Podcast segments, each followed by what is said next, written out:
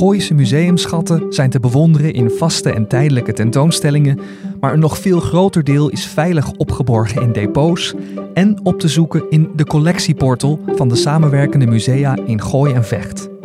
Mijn naam is Caspar Stalenhoef en in deze podcast zoeken we een aantal museumschatten online op en horen we welk verhaal erachter zit.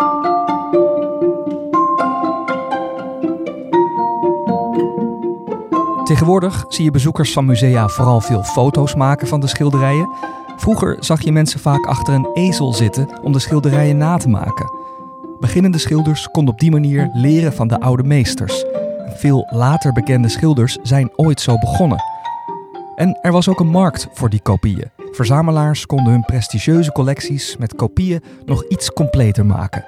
Deze aflevering van Gooise Museumschatten gaat over een kopie van Rembrandt. Vijf zijn er bekend en twee ervan zijn in het bezit van het Comenius Museum in Naarden.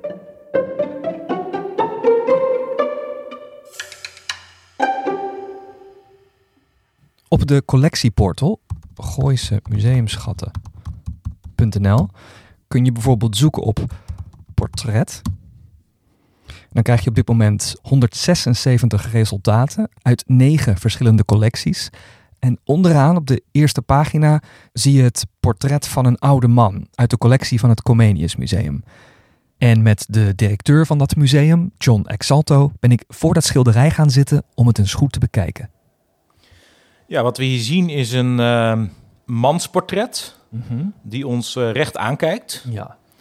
Uh, met baard. Een man met een uh, ja, prominente grijze baard. Waar Ja. wat, ook wat krullen, krullen in zitten. Ja. Baard is niet heel lang. Uh, het is ook heel duidelijk een oude man. Mhm. Uh, die er ook niet zo heel florisant uitziet. Ja. Hij kijkt wat uh, moeilijk, wat, wat treurig. Ja, getormenteerd misschien zelfs. Ja, dus dat ga je, daar ga je wel over nadenken. Ja. Dat hij niet een, misschien niet zo makkelijk leven heeft gehad. Nee. En hij, zijn handen heeft hij gevouwen. Dus we kijken ook naar zijn handen. Ja. En hij heeft een uh, kleed aan. Een, een, een, een jas, een overjas. Ja. Dat zien we. Verder zien we weinig achtergrond, uh, want het schilderij is ja, vrij zwart. Um, er is nu een onderschrift. Het heet nu Portret van een oude man. 1665 naar Rembrandt. Hè? Ja, precies. We zien hier dus een kopie van een uh, werk van Rembrandt uit uh, gedateerd tussen 1660 en 1665. Rembrandt overleed in 1669, dus deze oude man in een leunstoel heeft hij ergens in de laatste tien jaar van zijn leven geschilderd. In die jaren kreeg hij ook twee keer bezoek van Cosimo de Medici, een lid van de zeer rijke bankiersfamilie uit Florence, met een kunstcollectie die later de basis werd voor het grote museum in Florence, de Uffizi. Daar hangt Rembrandts portret van de oude man nu. Het doek waar ik nu met John voor zit is niet gesigneerd. En er zijn twee kandidaten voor wie deze kopie heeft gemaakt: een Duitser of een Rus. En de Russische kandidaat is Nicolas Logov.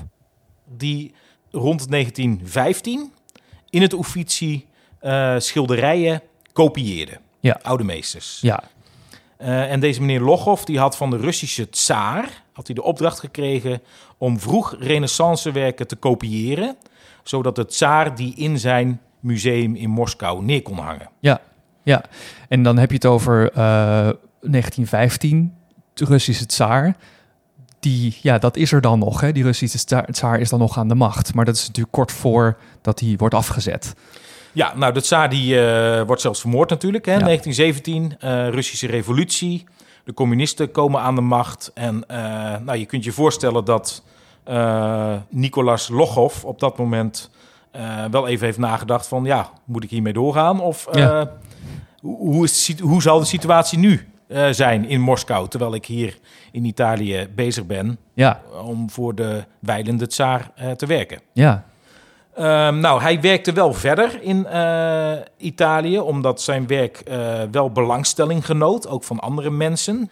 Uh, en een van de bijzonderheden van het werk van Logov is dat hij ook de oudheid van het schilderij wil laten zien. Ja, dus niet alleen inderdaad de techniek afkijken, of hij daarvan kon leren, maar het was echt de bedoeling om zo trouw mogelijk kopieën te maken, Ja. die, die bijna niet onderdoen voor, voor het echte. Werk. Precies, eh, je kunt wel zien het is een kopie, maar eh, zeg maar de vergeelde vernislaag die schilderde uh, Loghoff mee. Ja. Dus je ziet ook eigenlijk, hij schildert het schilderij, de kopie, ook in de staat van ja.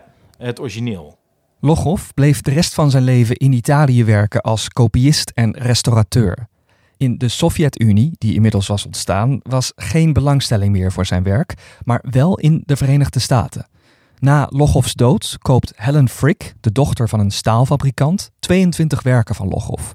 En net als het echtpaar Singer in Laren is dit dus geld uit de staalindustrie van Pittsburgh waarmee een kunstcollectie is opgebouwd. De Loghoffs van Frick worden nog altijd tentoongesteld in Pittsburgh. Maar Helen Frick wilde alleen Loghoffs Italiaanse renaissance kopieën. En daardoor bleef de kopie van de 17e eeuwse Rembrandt in Europa en is deze uiteindelijk terechtgekomen bij het Comenius Museum. Als dit echt een Loghoff is, want het schilderij is niet gesigneerd en er zijn meerdere kopiisten die zich op deze Rembrandt hebben gestort.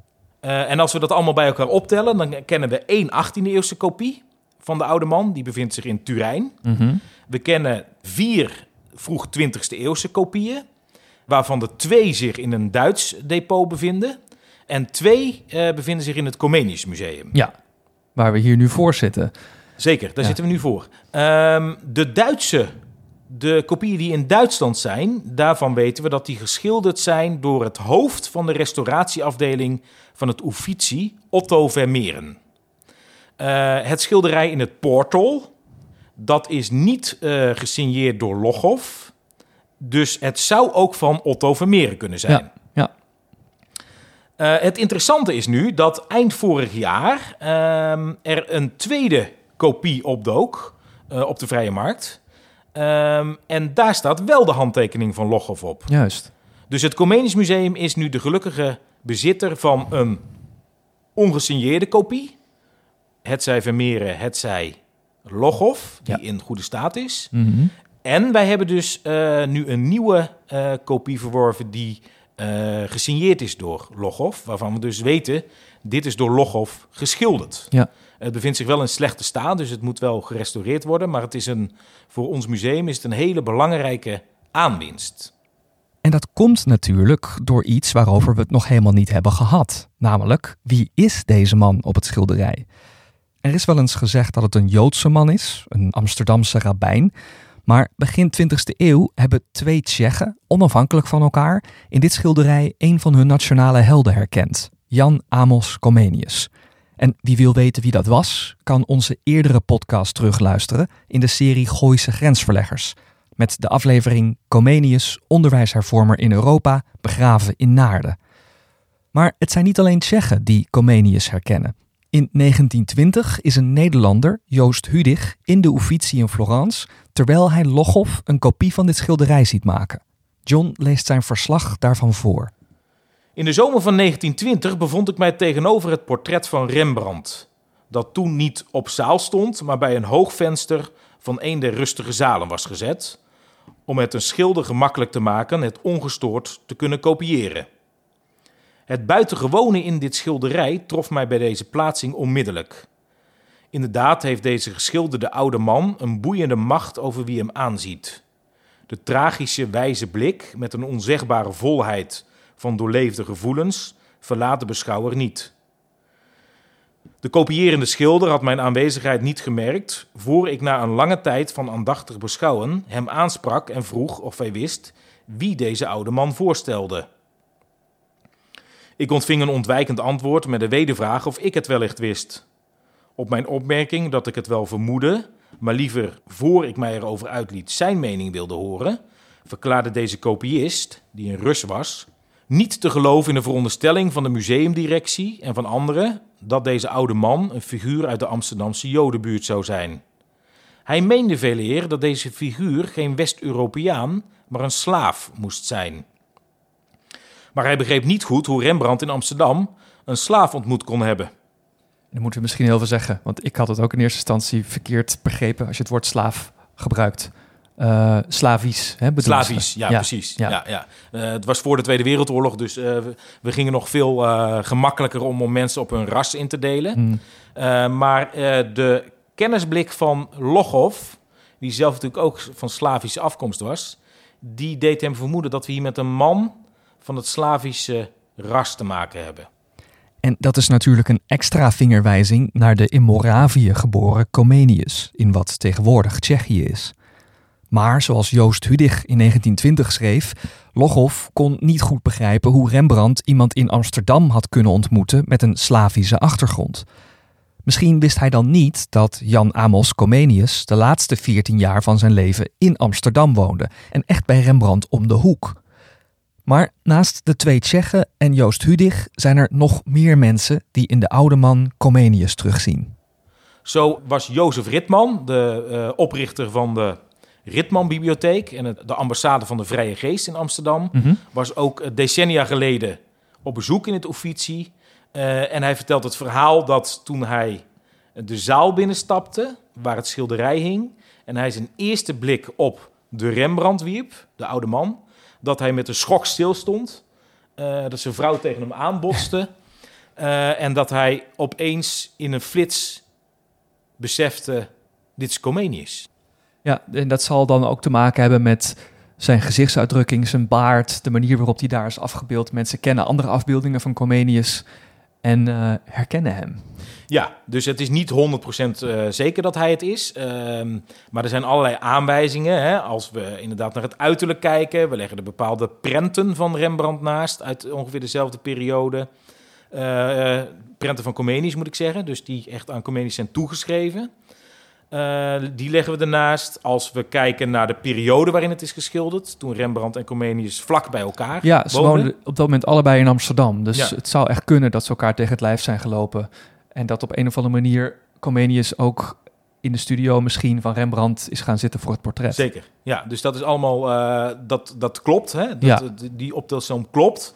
Uh, en dat heeft de Rembrandt-kenner Ernst van der Wetering er ook toegebracht om met uh, aan zekerheid grenzende waarschijnlijkheid dit portret als voorstellende Comenius uh, toe te schrijven. Ja, ja, Ernst van de Wetering, de net overleden, maar grote Rembrandt-kenner. Ja. Wat hij zegt over Rembrandt, dat, uh, dat wordt toch eigenlijk wel als autoriteit en als waarheid aangenomen. Hè? Dus dat, dat wil wel wat zeggen. Ja, dus Ernst van de Wetering die vermoedt dat dit Comenius is. Ja.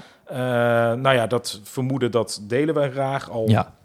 Is het in de omschrijving nog steeds portret van een oude man. En nu kun je je afvragen, wat moet een museum, uh, zoals het Comenius Museum, nu met twee uh, bijna gelijke kopieën? Uh, nou, we kunnen daar uh, verschillende verhalen mee vertellen aan de hand van deze schilderijen. Die interesse in de oude meesters uh, speelt daarin een rol. Hè? De hele kopieerindustrie. Mhm. Mm -hmm. nou, het, het, het, boeiende verhaal van Loghoff, de Frick Collection, dat hangt hier natuurlijk ook mee samen. Dus dit laat eigenlijk een heel groot stuk kunstgeschiedenis ook, draagt het in zich mee. En Ja. is ook interessant om aan de Nederlandse en internationale bezoeken van ons museum te vertellen. Ja. Bovendien zien we dus ook, en dat maakt het extra interessant, dat uh, als dit twee verschillende kopiisten zijn, Vermeeren en Loghoff, dat ze beide weer een, met een andere blik naar Rembrandt hebben gekeken.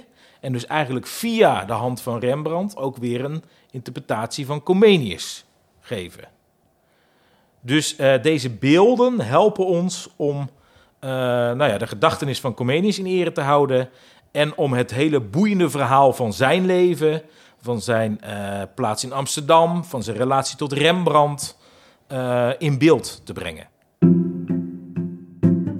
In de collectieportal kun je vooralsnog alleen de ongesigneerde kopie terugvinden, die dus van zowel Loghoff als Vermeeren zou kunnen zijn. En de kopie met de handtekening van Loghoff zal, zo hoopt John Exalto, binnenkort gerestaureerd kunnen worden om daarna aan het publiek te kunnen tonen. Dit was het voor deze aflevering van Gooise Museumschatten. Over twee weken verschijnt er weer een nieuwe en je kunt ons ondertussen volgen via Spotify, Apple Podcasts of andere podcast-apps. Mijn naam is Caspar Stalenhoef en in deze aflevering sprak ik met John Exalto, directeur van het Comenius Museum. Tot de volgende aflevering van Gooise Museumschatten.